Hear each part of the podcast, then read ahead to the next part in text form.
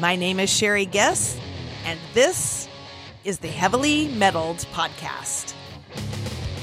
On this podcast, I interview patients, medical professionals, and industry insiders, having important discussions regarding the all too commonly experienced but lesser identified symptoms of hypersensitivity to metals contained in implanted medical and dental hardware, diet, and environments. These metals often cause a variety of dysfunctional immune responses, chronic pain, and other syndromes that fly under the radar of most patients and physicians. During these interviews, the patients and I discuss ideas for managing symptoms, share personal lifestyle modifications, and talk about how to advocate with and educate providers pre and post surgery, along with options found for implant removal and the how to of adverse event reporting. This podcast does not give medical advice. From time to time, I may interview medical professionals that render personal opinions you can use to follow up with your individual provider. Let's roll. Hello, metalheads, and welcome to the jungle. Welcome back to this edition of the Heavily Metal podcast. Super excited that you're here today with us. We have Dzifa Dordunoo from Victoria, British Columbia, joining us today. She is a nurse educator and super excited to have you with us, Dzifa. Thank you so much. and I'm excited to be here. I'm going to introduce you to Dzifa. She is a rock star, and I'm going to never remember her entire bio. So I'm going to read this for you, and you are going to be so impressed with the awesomeness that Dzifa is. And we're so lucky to have her here. So, she is a PhD and an RN. She is a native of, oh, Dzifa, I'm never going to get this right. Tell me the town you're from. I am originally from a village called Dzodze. Was a village, it's now a town. Okay, very good. So Dzodze, right, is in Ghana. Yeah, pretty she, impressive. Ooh, I love foreign dialects. That's awesome. She is a associate professor at the University of Victoria School of Nursing and as a clinician, Dzifa has over 20 years of varied clinical practice experience working in general medicine and coronary care units, as well as outpatient clinics, focusing on heart failure and sickle cell. Dr. Dordunoo has spent the past decade as a nurse educator. She began her teaching career in 2011 as a clinical instructor at Johns Hopkins School of Nursing. She later taught at the University of Maryland School of Nursing before joining the University of Victoria School of Nursing in 2017. She teaches a variety of courses at the undergraduate and graduate level, particularly courses in cardiac surgical nursing, quantitative and qualitative analysis and research methodology, and she is the director of the University of Victoria Center for Evidence Informed Nursing and Healthcare, a JBI Center of Excellence. She also serves on the BSN Curriculum Committee and the PhD Curriculum Committee. And as a scholar and researcher, she has a strong research interest in improving access and quality health services. Her program of research leverages dissemination and implementation science with patient centered lens to address factors that influence quality and safety of care and outcomes using both quantitative and qualitative methodologies. And she's worked in several investigator initiated studies and phase three, four clinical FDA trials with implantable devices. So, recent projects have focused on metal hypersensitivity and racism as predictors of health outcomes. Her interest in metal hypersensitivity grew after she was involved in a clinical case of a patient with an extensive allergy who experienced stent restenosis. So you are just going to be a wealth of knowledge. And I'm so excited to hear all the details of this amazing journey. Well, thank you so much, Sherry, for inviting me to be here. I'm excited to have this dialogue with you and your audience. Go back and tell us your first experience when you were exposed to metal allergy. I believe it was on a critical care floor. I was a staff nurse and I received a patient from the step down unit who had came into the hospital because they had a myocardial infarction.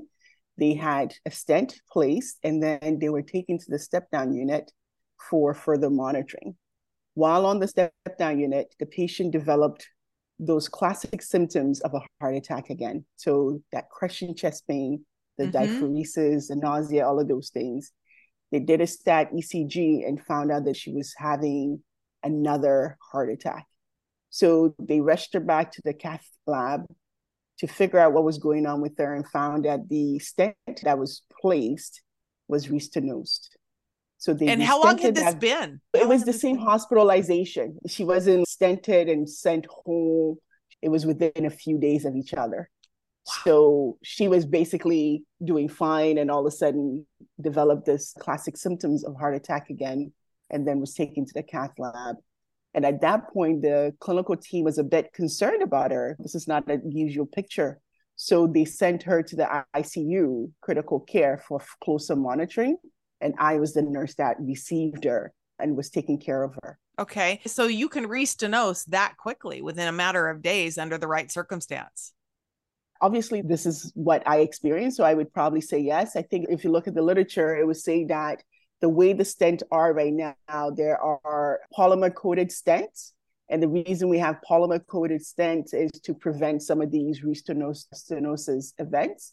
And that actually causes a later or very late restenosis event.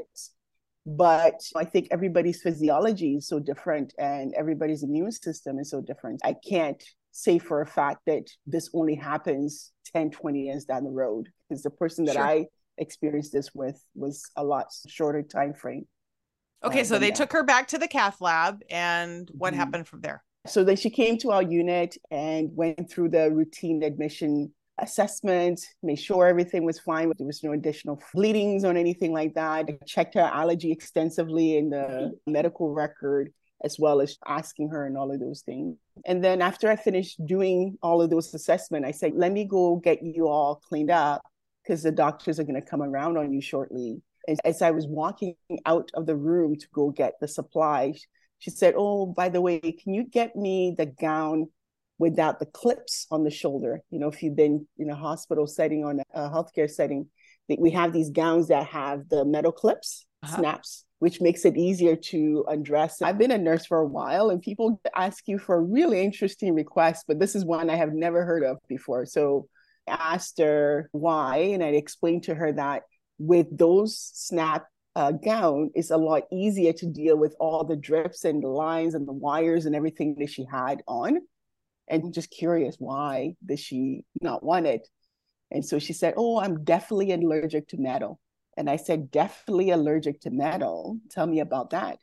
So she proceeds to tell me this really long history of not being able to tolerate skin contact with metal. Wow. I would think that most nurses, first of all, kudos to you for asking her why. Most nurses would probably just say, okay, and not even think about it, being busy going about their task. But not only did you stop and ask her, but then she gives you this long history. What's your next thought?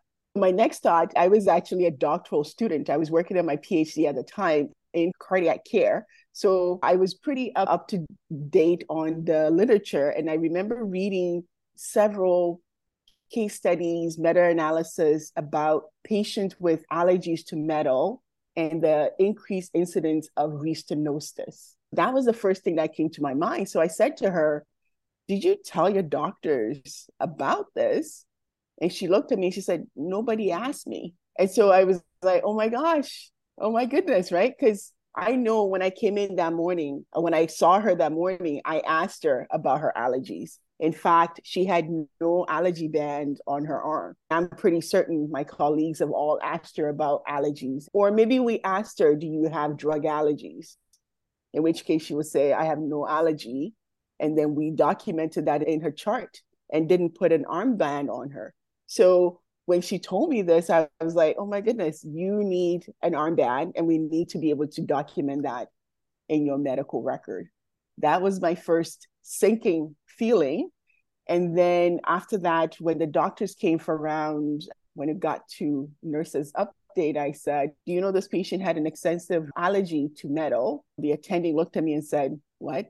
and I said, Yeah, she just told me all of these things that she's allergic to curious what is the stent? What kind of stent did we put in her and what is that stent made out of? The attending jokingly said why is it that we always find something obscure with your patients when you're working? And i'm like because I, I talk to my patients. I like my patient i like to chat with them so he said let's get the fellow let's get the cardiology fellow on the phone to find out what kind of stent was put in what kind of metal composition the stent has and go from there.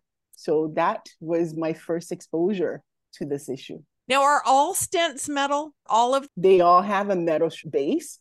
It used to be that they were all bare metal, the first generation.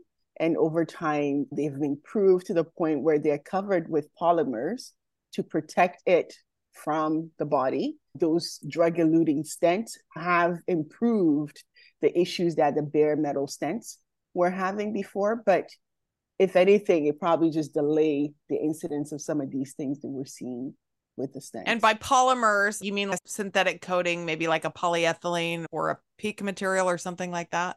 Polymers are drugs that can be used to cover the stent so that it can protect the metal base of the stent. So the body is okay. really not exposed to the actual metal. But what we do know is over time, that polymer, that drug does elute, meaning that it does absorb over time. And so when it does absorb, what you have is the bare metal stent over time. Okay. You left this patient at some point on this journey. Yeah, she came in, we rounded on her, did everything that we needed to. And I should actually mention that the, the initial hypothesis that the docs were thinking was that they thought this patient had a genetic polymorphism where they metabolize these drugs that we use. We use antiplatelet drugs really to protect the stent.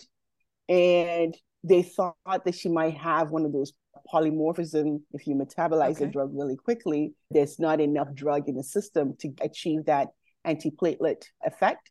I drew blood that morning looking for that exact thing. In terms of people getting stent restenosis, there is not necessarily a million, but there's a lot of reasons why that can happen. And the polymorphism is one reason. There can be other patient factors. Sometimes people who are diabetic, they have higher incidence of this happening. Sometimes, depending on the vessel and how the stent was deployed, all of that can play a role.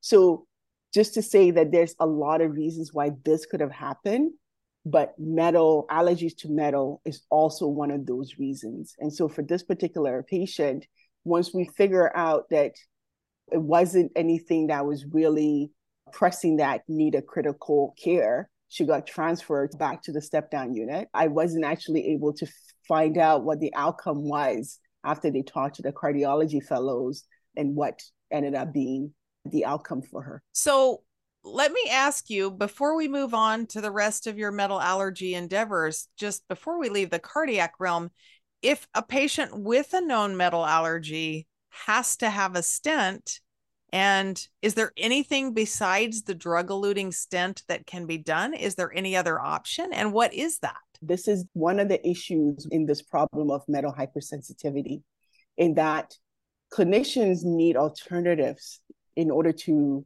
not do the first choice, right? We've done some studies and we'll talk more about what those studies were. But one of the cardiologists that we interviewed basically said what am I supposed to do when a patient is in front of me having acute coronary syndrome, right? Which is pending yeah. heart attack. What am I supposed to do? Do I not stent them because of this issue or not? And my clinical judgment would be that that conversation still needs to happen, right? So the patient, before stents became a mainstream thing, we'd had open heart surgery, right? When you undergo open heart surgery, there are metal based equipments that can be used as well. But getting out a wire versus trying to get a stent out of a vessel, those are very two challenging processes, and one is more feasible than the other. So I think that having a conversation about, yes, I am allergic to metal needs to happen, but then the risk benefit ratio needs to be discussed and outweighed. If the person is stable enough, maybe they are one that can go for an open heart surgery. If the person is not stable enough, there are more biodissolvable stents that are coming up on the market. I don't know that any of them is currently marketed. I think they're all in clinical testing at this point. So then that might become an option for that particular person. But the problem is we're not having the conversation. We're not asking patients whether they're allergic to it. If you're not asking it, you're not documenting that this problem actually exists to the magnitude that it exists. And that there's no real incentive for the engineers to want to do something, to invent something differently to address the problem. I think we need to start having a conversation so that companies know that this is a pressing issue that needs to be addressed. If a stent is placed and a stent is a bioabsorbable, does that mean it dissolves at some point? Over time, yes, it would dissolve so, over time. It's almost like the suture, the dissolvable sutures that we have nowadays. You're talking to somebody that is just a lay person. So if I have a stent and the stent dissolves, does not the blood vessel close again? Does that procedure have to be reperformed? No. So that's the thing. The thought is that once the vessel is opened and kept, yes, and the healing process happened, that you might not actually need the device in place forever. Right. Okay. Once the vessel's healed, there's revascularization and all of those things that happen.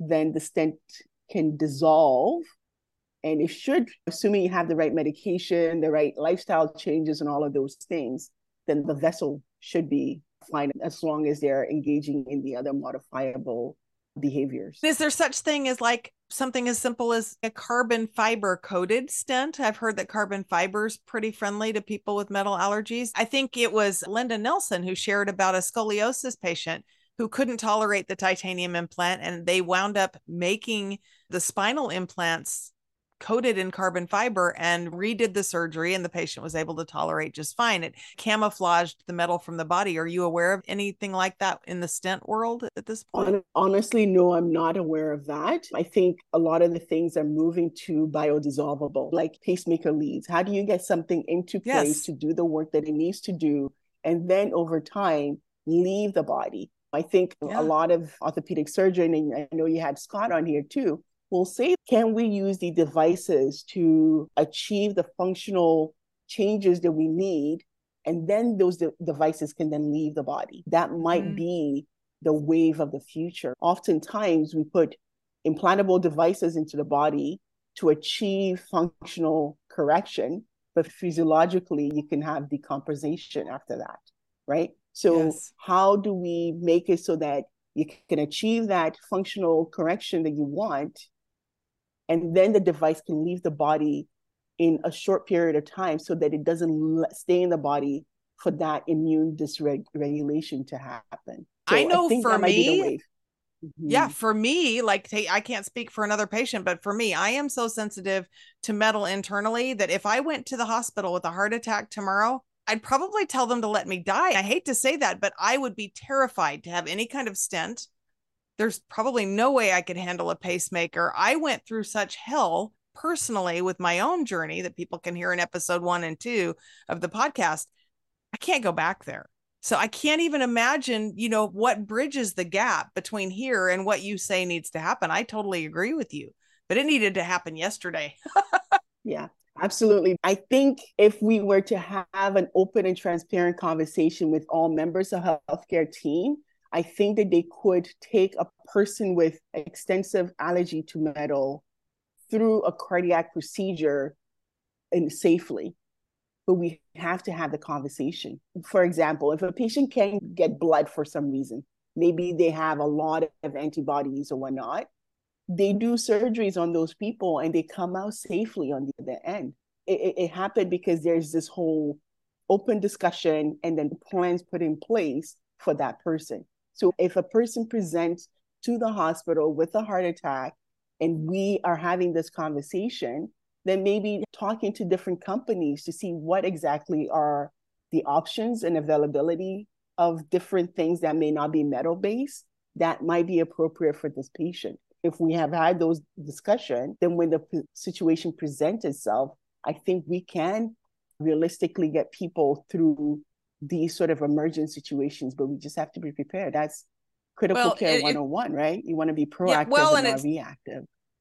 Yeah, and it starts with you said that you had come across some of the metal hypersensitivity conundrums in your clinical research as you were going through your cardiology courses. Was this something that you just found, or was this metal hypersensitivity quotient part of the curriculum that you studied? It was not. This is all part of me reading for my dissertation. So nobody has ever taught it, but I will say that once I knew, once I read, and once I experienced as a faculty teaching med surge classes for my nursing students, none of them can say that from that time forward, I didn't tell them that think, when you are assessing for allergy, you have to assess for metal as well. I think the problem is twofold. I think it's having patients that know you need to talk about any reactivity to metal with your healthcare providers. It needs to be in your chart. And you can't forget that, oh, yeah, I used to have reactions to earrings all the time when I got my ears pierced. It's critical, vital information. That's the first thing. The second thing is you're an amazing nurse. I can tell you, Dzifa, you're a diamond in the sea of a bunch of doctors that not only don't acknowledge that metal hypersensitivity is a thing, they don't acknowledge how big of a thing it is. So I think you got really lucky based on my personal experience and the experience of many metal allergic patients that I know. You got lucky to have the ear of doctors that would listen to you and act on your advice. Many doctors are out there gaslighting patients and saying this isn't a thing. You can't react to titanium, you can't react to nickel, and you can't have systemic delayed reactions, which we know this is a type 4 delayed hypersensitivity reaction. So the symptoms that show up post op at week one, week two aren't always the same as present in six months. I think those are the things that need to happen probably even first before we can get to the realization that we need better device options. Yes? You know what? I couldn't agree with you more, Sherry. And I have to say that as a clinician, I've been quite fortunate to work with amazing interdisciplinary group of people, whether they be physician, pharmacists, nurses, dietitian, whoever. Where I worked at the time, there was a concerted effort to inquiry, being curious and trying to push the button for a better outcome for your patient. There was that commitment. And I think what you're talking about, that whole gaslighting piece, I wasn't aware of it until much later as I started digging deeper and deeper into this. Then I started encountering it, and it was horrifying. It was horrifying to me to think that you can show somebody published literature on something and show somebody about a person's story and they're like oh that is something rare that never happens. And you're like what makes you think it's rare? Please define that for me. So the gaslighting piece is something that has become new knowledge to me as i started to unpack this issue. I agree with you. I always thought that once you had those initials behind your name, you're a PhD, you're an RN, you're an MD, you're a DO, that these credentialed individuals would get more respect when the peers are dealing with each other. And I have come to find out through talking with people like you and other credentialed professionals in the business, that's not the case. There are credentialed professionals that think the other credentialed professionals are cuckoo for Cocoa Puffs. Sherry, I'll share with you that I've also had a personal walk on this journey and it is maddening to say that now, not only do I, and I'm not coming to you saying that I know everything about this, but I probably read a lot more than my average colleagues on the topic. And then presenting, I won't blame it all on the medical system, but a health professional with a family member with this issue and getting the exact resistance and pushback that some of your guests and other people may have talked about that nobody believed them that this is happening. It was horrifying. I will also say that even my family, my own family, who know I talk about this ad nauseum, when this was happening to my son, many of them kind of rolled their eyes at me like, oh my gosh, Dzifa, just because you're studying this doesn't mean this is happening to him. And I'm like, I really think it is actually happening to him. Can you share that journey? Yeah, absolutely. But just to say that uh, there's a lot of denial on the patient perspective, the public perspective, and then in the larger health system.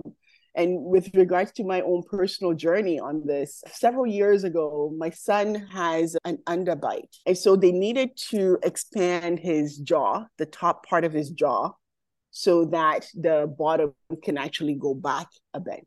And I should say that he gave me consent to share his story. So we went to the dentist and got consult and all of those things. And then he had this device fixed to the upper part of his jaw that every night there was this uh, screw thing that I used to widen it over time. And so within about a week or so of him getting this, he started getting some blisters on his lips. The blisters were not painful. It wasn't like something that was liquid filled blisters. It just looked like he got burnt or something like this. And so okay. I thought, hmm, that was strange. And then a few days later, he woke up and he's like, Mom, my tongue is very bumpy. I palpated his tongue and it did feel very rough. So I was like, hmm. So I called the orthodontic person and he said, yeah, sure, come on in. And he assessed him and said, okay, you know what? Yep, his tongue is bumpy. He gave him some mouthwash. And to this day, I should have asked for the mouthwash wash, but he's like, here's some mouthwash. Just get him to rinse two or three times a day and it should be fine. Okay, so did that and the tongue improved. But then what ended up happening is he started developing, I could only really call them burns. They're not rashes, but it was just burns. He'll wake up in the morning and you'll look at his arm and it's like somebody took a match and burned his skin. You see his skin and you see that, okay, there's burnt marks there. And then the top skin will slough off and it will just start bleeding. Mm. And it's like one of those slow bleeds that you can't stop. Mm-hmm. You sit there with the pressure on it, but it will just keep bleeding, bleeding, bleeding. And so hmm, I'm like watching this, I'm like, this is really odd. And then one day he came back from school with a pressure bandage on his arm. And so I'm like, oh, what happened? Did you fall? Something happens? Like, no, mom, you know that thing on my arm? It just kept bleeding and bleeding and bleeding at school. So I thought, huh, this is not normal. There's something going on here. So I took him to the nurse practitioner to get con- consult. And then I said, he has this thing in his mouth. I don't know if these things are connected. And they said, okay, let's do a dermatology consult. And so got sent to dermatology. Dermatology came back and said, it's probably some sort of eczema or something. Here's some steroids. And I was like, no, I think this is related to the thing in his mouth. Can we test it for it? I don't know why I thought this would be a simple thing. The dermatologist said, mm, nah, it's contact dermatitis. He'll be fine. Just use the steroid ointment as prescribed. This is when I started talking to family and talking to people. Like, no, I really think this is the dental. And no history of dermatology issues prior to well, this. so he has okay. food allergies, okay. uh, but no type of this kind of reaction before. And this was so how long after I, he had the expander placed? How long was it? This is like within a week to it took okay. six, seven weeks to resolve, but it okay. was really immediate. It wasn't something that okay. we talked was about. Delayed. It, it wasn't like a year. This is like within a six, eight week period. I remember actually calling Scott about this. I was like, Scott, am I going crazy? Like, what is wrong with me? I'm, I'm sending him pictures of these lesions and bleeding things. And then he asked me, like, what is that metal thing made out of? And I'm like, Scott, I have no idea. So I went online trying to search and all of those things. And I'm like, I would really love for them to test them to see what is going on. So he's like, if I were you, I would try and get it out of him. It was interesting that almost felt like I needed that validation to then finally go to the orthodontic guy to say, hey, can you consider that this might be an immune hypersensitivity reaction? And can we get this thing taken out of them because who wants to be that parent right? You don't want to be that you know or that patient for that matter right? I don't mind standing up for my kid or for myself but sometimes they can roll their eyes on you. It's just oh just defer again and nobody wants that right? So I go to the dentist and I said, look, I really think he's reacting to this. Can we take it out? And he's like, you know, I've seen nickel allergy before. His gum line doesn't look like that and all of these things. And I said, how much nickel do you think is in this thing? And he's like, yeah, maybe 10, 11%. And I'm like, even 1% can cause somebody a problem, right? And uh, I think this was Scott's favorite line, or somebody said it, said if your patient or if your child was allergic to nuts, would you give them a little bit of nuts? and the answer is no, yes. you wouldn't. You would avoid it, right? Unless it's some sort of therapy you're going through. But if you're allergic to nickel, whether it's 1% versus 12% or 11%, you want to avoid it. You're going to react to it. So after a few visits and discussion back and forth with the dentist team, they decided to take it out. They said the correction's not finished. And I said, I don't care. We'll figure that out after the fact. Let's just take this thing out of his mouth. He did, took it out. All the rashes disappeared. The lips, the tongue, the arms, everything disappeared. So I'm like, it wasn't cuckoo for Cocoa Puff. This was Yeah. real. So- So, so you're going to the source instead of playing whack a mole with all the symptoms. exactly. And again, doctors don't realize that this rash can show up removed. If you're allergic to nickel or other metals, the rash and the symptoms can show up removed from the site of the metal, right? Absolutely. Absolutely. Through the research work, people have complained about sometimes the legs, sometimes even the face, even though maybe they have a spinal implant or something. It's not on Mhm. the face. Or oftentimes with the dental, they would talk about worsening case of acne and those kind of things. But Mhm. often the symptoms do appear removed from where the implant is. So it doesn't come to mind when that person is complaining of the problems. Right. And now, a word from our sponsor. Attention metalheads. Are you struggling with skin rashes, joint and systemic pain, or fatigue that just won't go away? Type 4 metal allergy is often overlooked as a culprit in many of today's chronic illnesses. Get to the root of the problem with Melisa testing. Melisa is a scientifically proven and clinically validated test that measures immune reactivity to metal allergens like nickel, cobalt, and titanium. With fast and reliable results, you can get the answers you need to find relief and live a healthier life. Don't let metal allergies control your life any longer. Visit melisa.org to learn more and schedule your test. Trust us, you'll be glad you did. Melisa, a valuable diagnostic tool in medicine. Just to tell the listeners, when she's talking about Scott, she's talking about Dr. Scott Schroeder, who was a guest on episode six. We're all on a first name basis, but he's got a fascinating episode. If you haven't heard it, go listen to episode six for all the surgery stories. This is who Dzifa is referring to. And Dzifa, I'll tell you a funny story real quick. My son is 21 now. He likes to blacksmith and he likes to play with metal. From time to time, when he's hammering and doing all the blacksmith things, he'll get pieces of metal stuck in his skin. This is before we knew he had a metal allergy. He wound up, due to the metal allergy, having a whole bunch of systemic symptoms and issues. When he got Lyme disease, like I did, because the immune system is overreacting, he had the scar on his hand that had been healed for years, like two years. And when he caught Lyme Mhm. disease, that scar boiled up into this big, huge boil that opened and oozed. And we had to go to the doctor. And we were like, you know, the weirdest thing is, this is a scar from something that has been healed for years. And now all of a Hmm. sudden it's erupting. We wouldn't find out that he had a nickel allergy for years after that. But once we found out, we're like, that's why the scar erupted two years later because there was metal inside the scar. Oh my gosh. Is that Oh my gosh. crazy? It's nobody- amazing. So, Nobody so you get- ever made those connections either, right? Right. I have got a really good PA that was handling it at the time, and she's open to all the things. I went back and told her, she's like, oh my gosh, that makes so much sense. Your mind always Mhm. has to be turning to make some of these connections. I get rashes on my leg. I don't have any hardware on my leg. I used to get the petechiae. For people Yeah. who don't know what that is, it's a little rash, looks like little pinpoints of blood vessels all over your arm. I had petechiae. I had just really strange and the rashes always usually bleed like you said they ooze or they bleed there's a particular place I get a rash when I eat foods that are high in nickel and it bleeds and it's in the strangest place. And I never knew what it was until I realized that there was nickel in the diet. And when I was eating something high in nickel, is when that would always break out. Crazy. Yeah. It is really amazing the way the body reacts to the environment and things that we're putting into it. And maybe when I was younger, I might not have bought into a lot of these things, but I'm a converted person now that everything where, where we're living, when we're putting in our mouth and all of those things. They, they used to say if you could see where your food comes from, you wouldn't eat it. That's probably Yeah. true in a lot of respects. I don't want to know.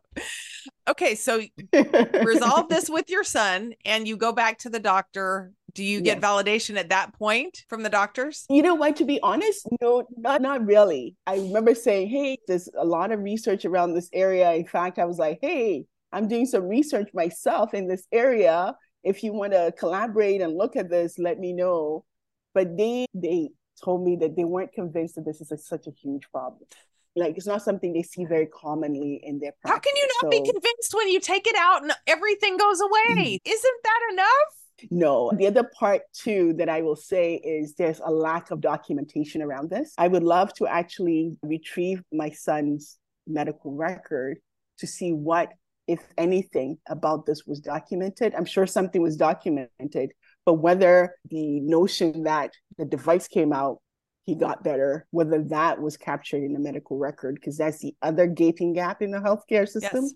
that we've noted in that people have these experiences, devices come out, think their symptoms come out, but it's never actually documented and it doesn't follow them through. Yes. And one of the next episodes, probably the episode to follow this one, is going to be an episode on adverse event reporting because it is so crazy important. I haven't done my own and it needs to be done because I'm a mm-hmm. slam dunk case. And there's probably a thousand people or more out there just like me who just don't know where to start to report their adverse yeah. event. So we're going to cover that in this podcast really soon. That's amazing. And I have to just say, Sherry, I really liked what you're like what you're doing in terms of taking people through the process we have the episode around even the blood testing, right? It was great to see Linda talk about the background and then you saying, okay, let me take you through the step by step. This is what you do. This is how you're going to do it. I think Can that's I very you- important. Thank yes, you. Can I tell please. you what a hard video that was to edit? I've never done anything like that. I had no idea what I was doing. I just filmed a thousand videos and I'm like, well, I'm just going to piece them all together. And man, that was some crazy stuff. Oh my gosh. So imagine not feeling well and you know this. You're not yes. feeling the best. And then you have to figure out these step by step things, and the blood is going across the world. You don't want to mess it up. You don't want to go through all of that for them to say, sorry, we couldn't analyze it. I think it's great that you're doing, really. Well, thank you. It, you're so right, though. There was a time, Dzifa, you didn't know me then. I couldn't sit, I couldn't stand, I couldn't walk five feet. I could walk to the bathroom and back to the bed. That was it for years. So having to take somebody that's that critical, and when you're that critical, you need answers. I was measuring my steps. There were probably days where I could take, I don't know, 100 steps in the whole day. So if 50 of those steps are walking into FedEx and walking into the lab and back, you got to know what you're doing because your time is limited on your feet. And I get that. And that's my passion is to serve that community. The system doesn't actually know this. So you can't even go to your lab and expect them to tell you. They don't know. You're actually teaching them how to do some of these things yourself. And if nobody walk you through a process, how are you going to walk anybody through a process? I'm just really glad that you exist and your podcast exists so that people can actually have some resources to help them do the step by step. I would love for you to do one around how do you have a conversation with your healthcare provider around oh, this oh, yes. issue? Because I think patients legitimately, you know, there's that whole power dynamic. So how do I bring up the topic and how do we make sure that they don't shut you down? Okay, you opened this can of worms, Dzifa. So here's the thing. I am totally willing to do that episode. Will you come do it with me? You're a provider. Yes, will you help me with that yes. episode? I yes, will be I'm back. I will be back so we can so have this dialogue with people. Oh, Absolutely. let's do that really soon. And what better advice could we get than from you as a credentialed professional to tell us, I know what's worked for me, but I'm a little like kind of balls to the wall. I'm super vocal about things, but there are ways to approach doctors. If you overwhelm them with all the symptoms and the story, they can't focus on the fact and what you're really there to achieve. They can't hear so, you. Yeah, they can't hear you. Exactly. Yeah. We'll definitely do that super soon. Maybe next week. I was going to um, say, you know, your balls to the wall, not ovaries to the walls there, Sherry. oh, yeah. Well, I got no ovaries and I got no balls. So uh, breasts to the wall. breasts to the wall. There you go. Memory, breasts to the wall. Memory glands to the wall. oh, gee. Oh, goodness. Okay. Well, thank you for pointing that out. Okay. So, where do we go from here? So, your son is now better and you have moved on. Yes. It probably fueled your desire to do more research into metal allergies. So, yes. let's go back and tell us how this translated into your professional pursuits. Okay, thank you for that. So, initially, after seeing a patient in the ICU, I started just talking to my colleagues around Do you know this happened? Do you ask your patients about this? I have amazing colleagues. So they never seen it, but they were curious. Like, huh, really? So I would share the publications with them, and they're like, hmm, I didn't really know that this happened. But yes, I will start asking now. But then I also noted that there are also a handful of people that when I would speak to them about this, they literally thought I was drinking some sort of Kool Aid. You're drinking some Kool Aid. Dzifa, like, where is this really documented? Is this real? And so yeah. I thought to myself, initially, I thought this is a simple quality improvement project where we just do a whole system wide education about metal and then get our teams to ask about metal at the various points during the care journey. Mm-mm. It wasn't a simple QI thing because even trying to convince the health system that to do this QI thing was a battle. And so was fighting that battle and I kept thinking, why is this so hard? Why is this so difficult? We ask about metal and we send our patients for MRI. We ask about latex and all of these different things. Why is it such a hard change to add metal to the list of questions that we already have? So I was fighting that battle. The institution that I was going through to get clearance to do this just wasn't having it. They were putting me through the ringer. And then I went to a conference on evidence implementation and dissemination and met a lady there. I presented this issue, and she, after the conference, said, Let's chat. So then she started giving me some ideas in terms of how I could start gathering data to show that the healthcare providers don't know. And so ultimately, what I ended up doing is turning the institution based study into a web based study where we survey people here in Canada, here in the US, Europe, and other places, healthcare providers, just to just get some basic numbers about who do you know that this happened? Do you do it? And if not, what will make you do it? Because to get evidence into practice, there are enabling factors and those barriers that people face. So we did the survey and found out that majority of the people that we surveyed, 90% of them had zero clue that people can react to metal and have a bad outcomes because of it. Now these zero. are professionals in the credentialed professionals in the industry. This is healthcare professional, nurses, doctors, okay. cardiologists, pharmacists, students. So then the study of the survey also asked them here's the information, here's our two questions. Will you now start asking these questions and screening for metal hyper, hypersensitivity? And 80% of them said, Yeah, I'll start yesterday. Like, great. But then there's that 20% that basically said things like, No, they wouldn't do it. And then we asked them, Why wouldn't you do it? Some of them say they don't believe in the science, in the evidence at the current Others talk about the futility of screening, and that's what we quoted it as. And what they mean by it is that I don't have anything else to do for my patient. And because I don't have anything to do for my patient, it's futile to screen. I yeah. See. We don't have the alternative device or we don't have an alternative procedure. So it doesn't matter if they're going to react or not. We just move Correct, on. Right? And once they leave the OR and once they leave our facility, it's not our problem. We, we see them in post op, so, they're doing great. How can these providers know if you come to a post op visit at two weeks and four weeks and then you're discharged?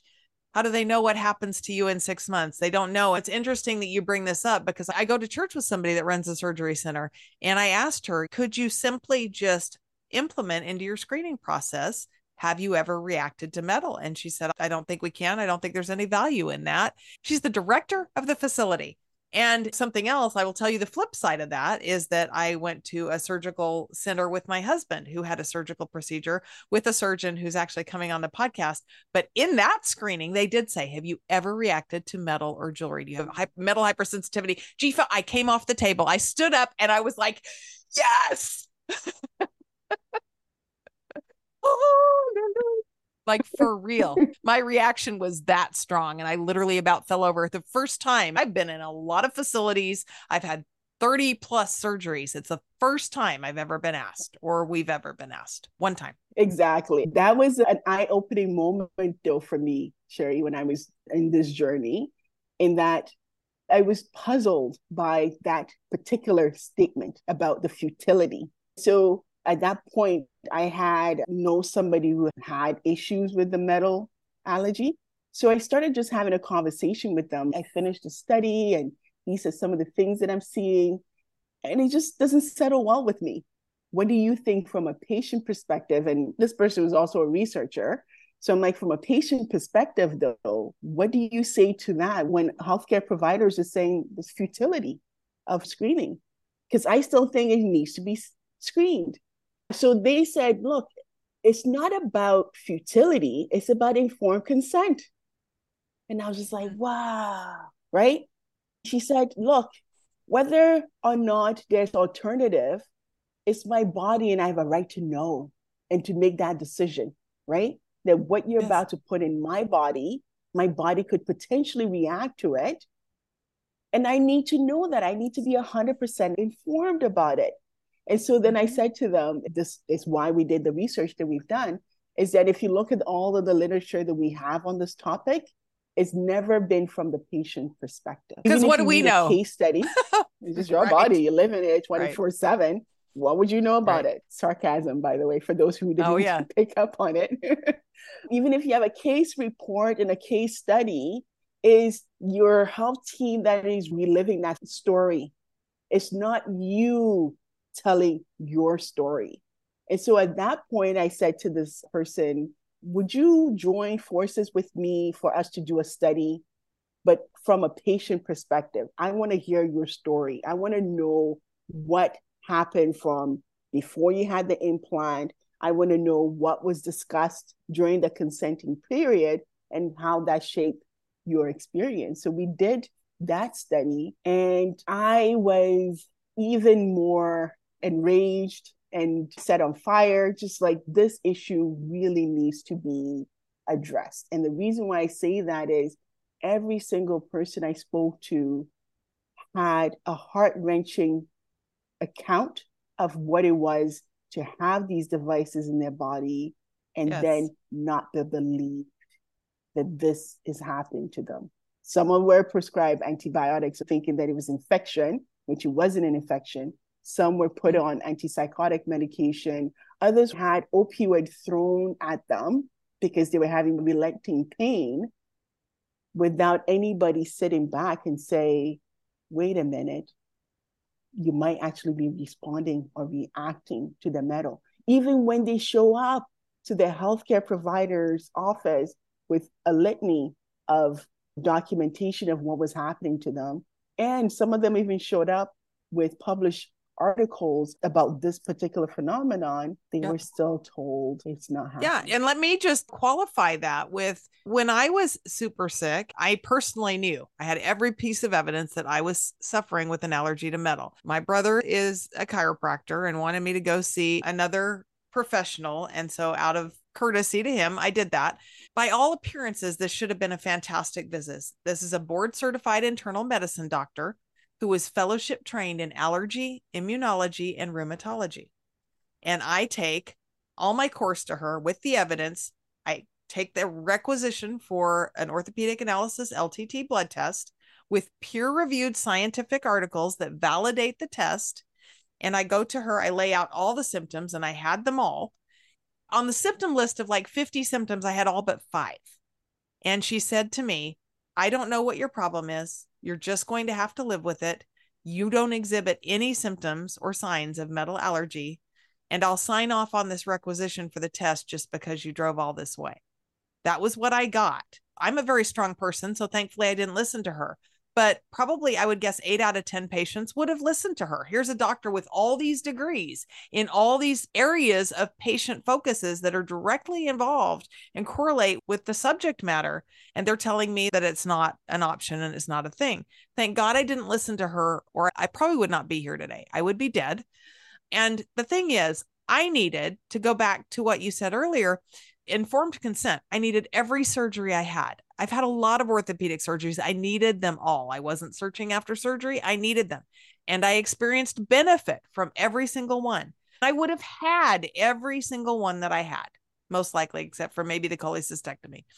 But if somebody would have said at the beginning, we're asking you about your metal hypersensitivity exposure, we don't believe that you will react, but there is always a chance that you could experience reactions removed from the surgery that correlate. And if you do, here's a list of resources. Here's a list of things we can test, and here's a list of things you can explore.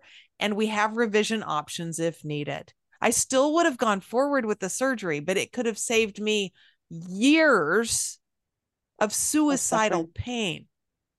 Yeah. And how many people don't get yeah. that lucky? Yeah. Lucky and privilege is the thing that I also want the listeners to know is that Sherry, I don't know whether you think of yourself as being privileged, but you have the ability to be able to do these searches, to go talk to people that are yes. in positions of power, to be able to help you galvanize the energy and the strength to go and advocate for yourself.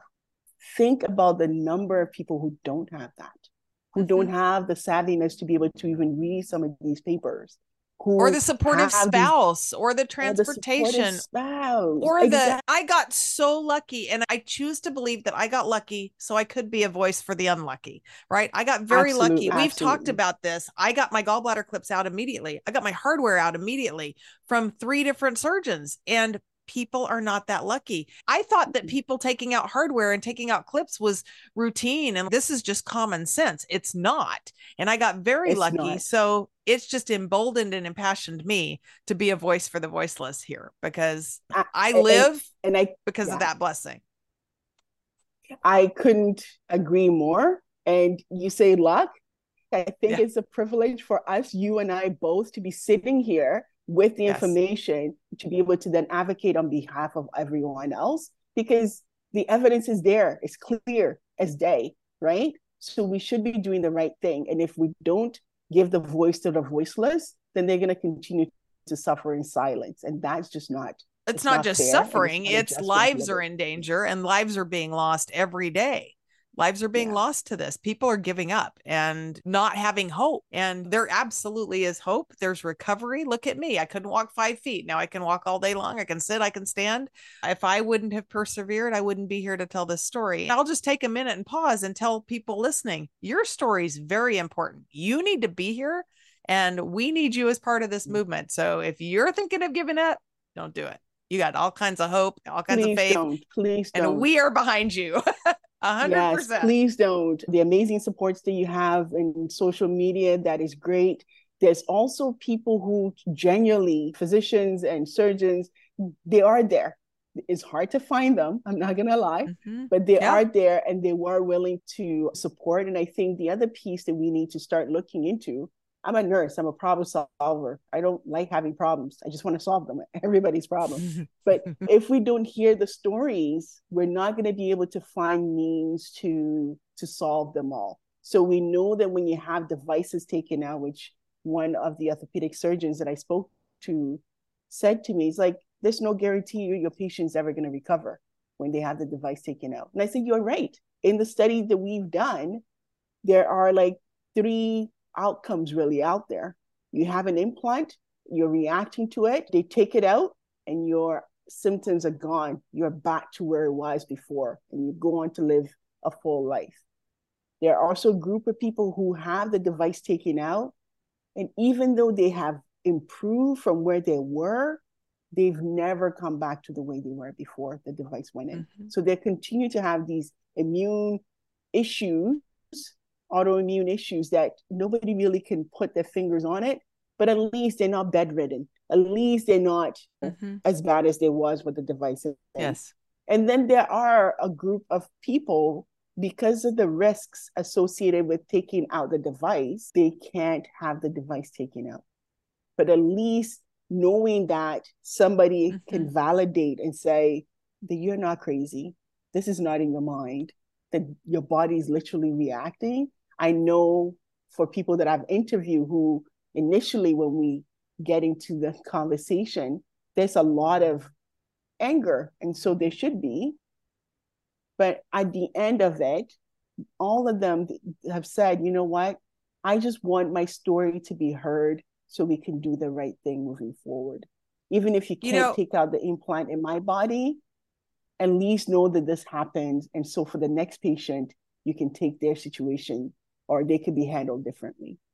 I have to interject this real quick just because this is the perfect spot to bring this up. But the work that you're doing, Dzifa, is important. I, I think that I'm a voice and I'm helping to contribute. But I got a letter two days ago mm-hmm. and it really touched me. I'm just going to read you a couple of sentences here.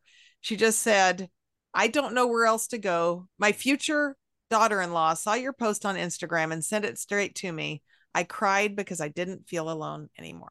Oh, Oh, yeah. That's the power of this. And I will also say, as a researcher, as a nurse, when I started in this space, I just didn't understand. I didn't know the isolation and the vulnerability that people were experiencing. And now that I know, I could not see myself well, doing and- anything other than this. Yes. And you know, there's so much PTSD that comes from going through something like this. We will be having very, very soon an entire episode that is only dedicated to mental health, nurturing mm-hmm. yourself, and overcoming the PTSD from going through a traumatic health experience. That's coming mm-hmm. too, because it's as important as getting physically better. We have to get mentally better to move past. Oh, it's well. very, very important. It's yeah. very important. Absolutely. Thank you. So tell that. us about some of your clinical trials. You're doing some studies. Can you talk about those? Absolutely. Talk about what you have done and talk about what you are doing. And if there's anything that that listeners could participate in that you want to solicit for, you're welcome to do that too. Oh, thank you so much. So yes, other things that we've done other than quantifying the healthcare workers' knowledge or professionals' knowledge about the issue, we've also done the study where we spoke to people who have had the issue and had the device either taken out or not. Those two papers, one of them was just recently published. So you can have that, make that available to your readers or your audience. And the second paper is still under review, which basically talked about what the patient's perspective and experiences are before surgery, during surgery, and then after the device implant. I will tell you that all the work that we're doing not to toot my own horn, but our team is the first to be doing these things. We're not the first to document the metal hypersensitivity exists, but we are the first to give you the patient story. So all the things that patients were saying was that we want the health system to believe us. We want to be informed, just like what you said, Sherry, earlier, that we know that we needed the surgery. None of them are denying that they needed surgery. They know mm-hmm. they need the surgery. All they want is for you to say, this and this and this can happen. The same way we tell when we discharge patients. As a nurse, I will say, hey, keep an eye on that incision site. If it's red, if it's draining, if you get a fever, if you get any of these things, go here. That's exactly yes. the same thing. They want you to tell them that your body can react to the device. And when it does, this is some of the ways that it might present. Yeah. Here's a list of foods not to eat if you react to the yeah. device. Here's this list of high histamine and high nickel foods. Try taking these out and see if it makes a difference in your pain and your symptoms.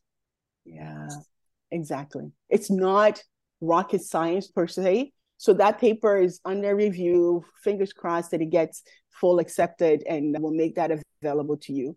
That study also then set the stage for another current study that we're doing, which is patients in the previous study talked about just the difficulty that they encountered trying to get tested. The difficulty is multifaceted. Linda talked about the testing, so I'm not going to do that. That's her expertise. But in terms of tracking information in the health system, people talked about how the person that put in the device, their clinic got closed, they weren't able to track down the health records.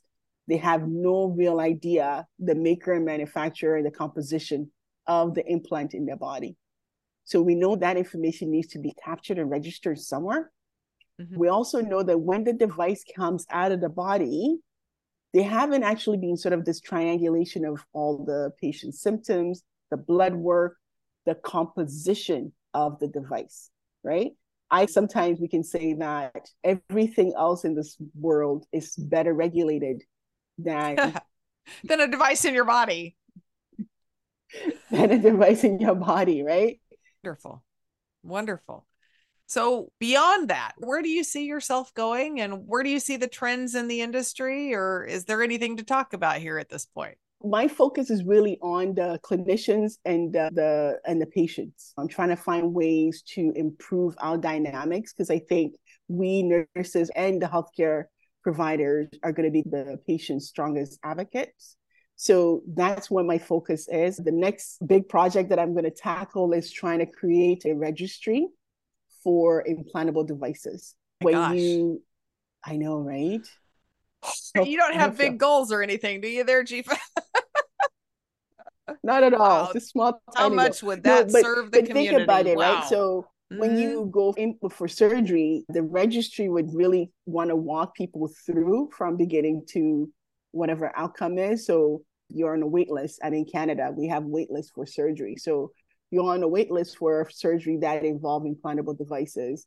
I want to be able to bring people in at that point, obviously consent them because it's going to be a health record, sure. capture the health outcome at where they are then, and then offer them testing. Right now, I'm doing some work with some ministry government people to try and see what would be the cost effectiveness of testing people before implant, certain people, not everybody, and then seeing what the cost benefit is for the stat, keeping things as they are currently.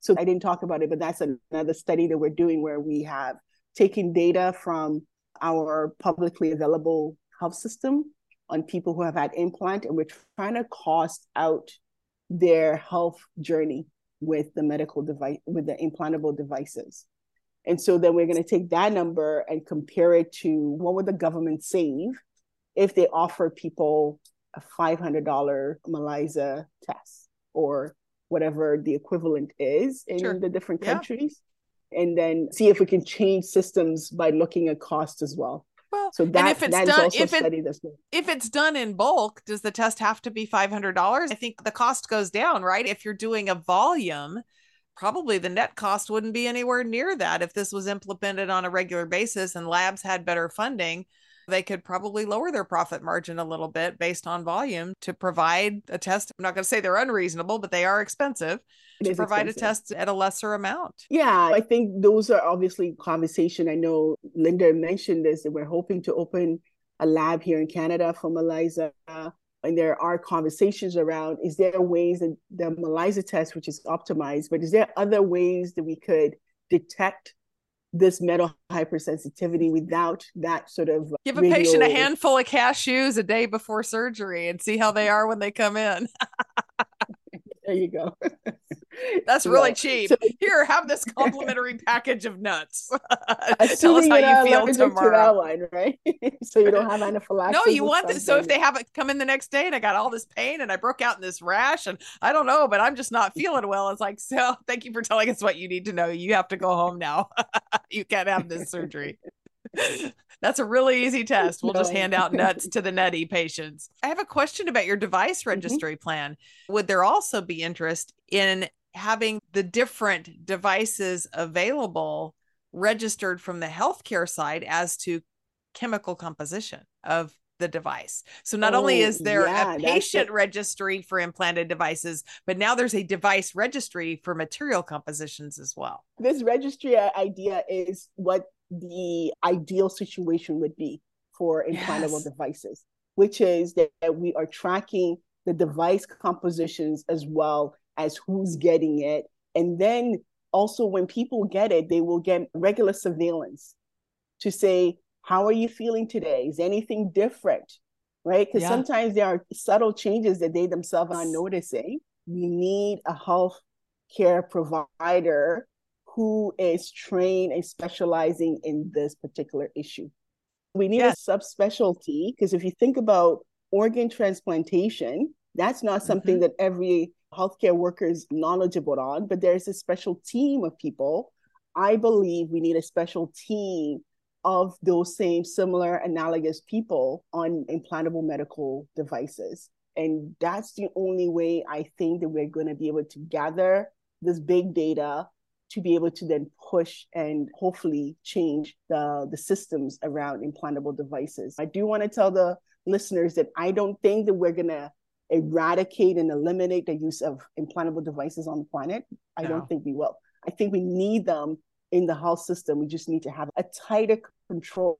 Like you and I will never accept blood without being tested for our blood type, without getting the donor blood tested and all of those things.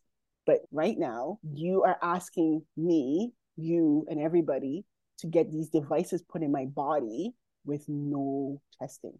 And what planet is that normal? It's not. Not in mm-hmm. 2023.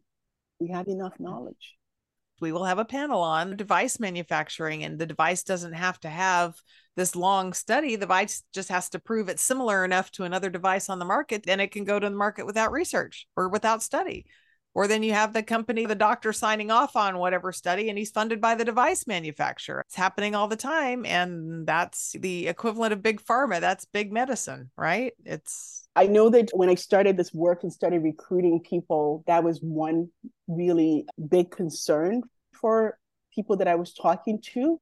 They wanted to know who's funding me, who put you up to this. And I'll tell your listeners right now is nobody's funding me. Clearly, nobody's funding me. This is my research program. I try to find money from different sources. And yes, I've used a startup fund from the university, from my own startup fund to fund that's all actually I've used to fund. I've paid out of mm. pocket mm. for some of these things mm. as well. But the reason why I do it is that I do believe that there are gaps in our systems that need to be fixed. I believe that with my whole heart. And hopefully, the government and all the funding agency will one day see that, yes, there is a value for the research work that my team and others are doing, and then they want to fund it. To date, we haven't received any external funding for the work that we're doing. It's all been internal bootstrapping work. I think that big pharma, all of those folks, you know, they all have their own agenda.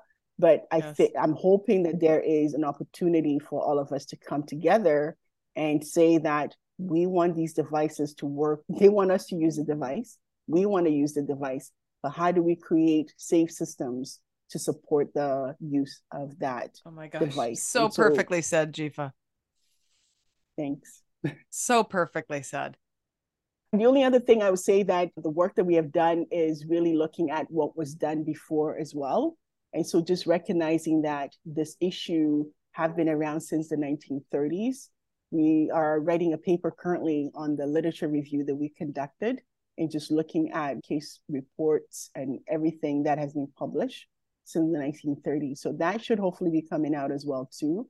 And I think overall, me as a researcher want to hear from people that are living it and looking at some of the therapies, anecdotal things that you're doing to try and maintain and control those symptoms. I think that is something else that we need to look at in a systematic way. Not to say that I don't believe that it works for you, but just to say that, you know, we can study it and say to the non converted, this went on board, these are the changes and whatever markers so that they have that quote unquote hard evidence if the patient words is not enough that they can use to then guide their healthcare decision making. So that's the thing that we're doing and just keep posted on this podcast. I'm sure when there's other things to share, I'll be in touch with you, Sherry, and then you can share with your listeners. For people tuning in that don't know, if you go to heavilymetalled.com, make sure you spell metalled with two L's, heavilymetalled.com every episode has its own page and every guest on the podcast has their own page. So Dzifa will have her own page on heavilymetalled.com her contact information will be there. There will be a comprehensive list of show notes, any photographs or images that are relevant, any papers that such as she offered that are relevant. We have a whole list in the top menu of resources. Now we are getting ready to move websites, but heavilymetalled.com will still be the address. The layout just may be a little different, but there's a whole bunch of podcast episodes podcast guests and resources on that page. So that is your one stop shop for that. And Dzifa, I don't know if you know this, but I'm going to announce to the listeners because this is something new. We are starting to collect anonymous patient testimonials of your experience with metal allergies for a page on the website. So people who don't have time or are uncomfortable appearing on camera can submit their story in writing, their patient story, and we will put it as an anonymous testimonial and story on the podcast page. So we can have a repository for more than just people that are willing to appear on camera. So there is that. We have all the things. So, Dzifa, in closing, I did forget to ask you a very important question, and you probably know this is coming. You cannot come on the Heavily Metal podcast without saying what your favorite heavy metal band is and your favorite heavy metal song. I had a question for you because I actually don't okay. know the difference between heavy metal, rock and roll, and rock. Are those three different things or are they interchangeable? I guess I should probably start saying 80s metal, right? The quick music lesson is rock and roll would be your pop rock, what's called crossover material, uh, music that crosses into the rock sphere, into the country sphere. And there's a lot of that now. There's classic rock, which is back in the 70s. There's 80s rock, which is where I come from, traditionally known as the hair metal stage, where the girls were girls and the boys were too. And then there was the 90s grunge metal rock. And I think it really is all encompassing. When I refer to heavy metal, I probably refer to more of the 80s metal hair bands, the iconics like Led Zeppelin and Aerosmith. So I will have to say the final countdown by Europe. It's the final countdown. Yep. That is an awesome song. We hear it in every high school, every football game, on national TV. They really got a lot of mileage out of that song. Europe did. I wonder what they're doing now. We'll have to know. I'll report back to the podcast. Yeah, good question. Haven't heard from Europe in a to, long time. We should go well, Google them we should we'll go google them and we will report back. On on the next episode we will report back when dzifa comes back to talk about talking to your doctor about metal allergies. I'm going to go ahead and close this out say thank you again dzifa for a wealth of knowledge and for letting us into what's gone before what's coming next and all the things. And definitely remind you to check out the website please sign up for the email list on heavilymetalled.com. If you sign up for the email list, you're going to get a cool freebie. We've got some really cool things coming out really soon to announce and looking forward to having you all back for our next episode. And until then, Dzifa and I are throwing it out to the medical industry saying, we're not going to take it anymore. Thank you for tuning in today. Please don't forget to follow me on social media and to like, share, and subscribe. My primary mission is reaching out to others who may be suffering from hypersensitivity reactions to metal implants and pointing them to resources that can assist with hope, help, and healing.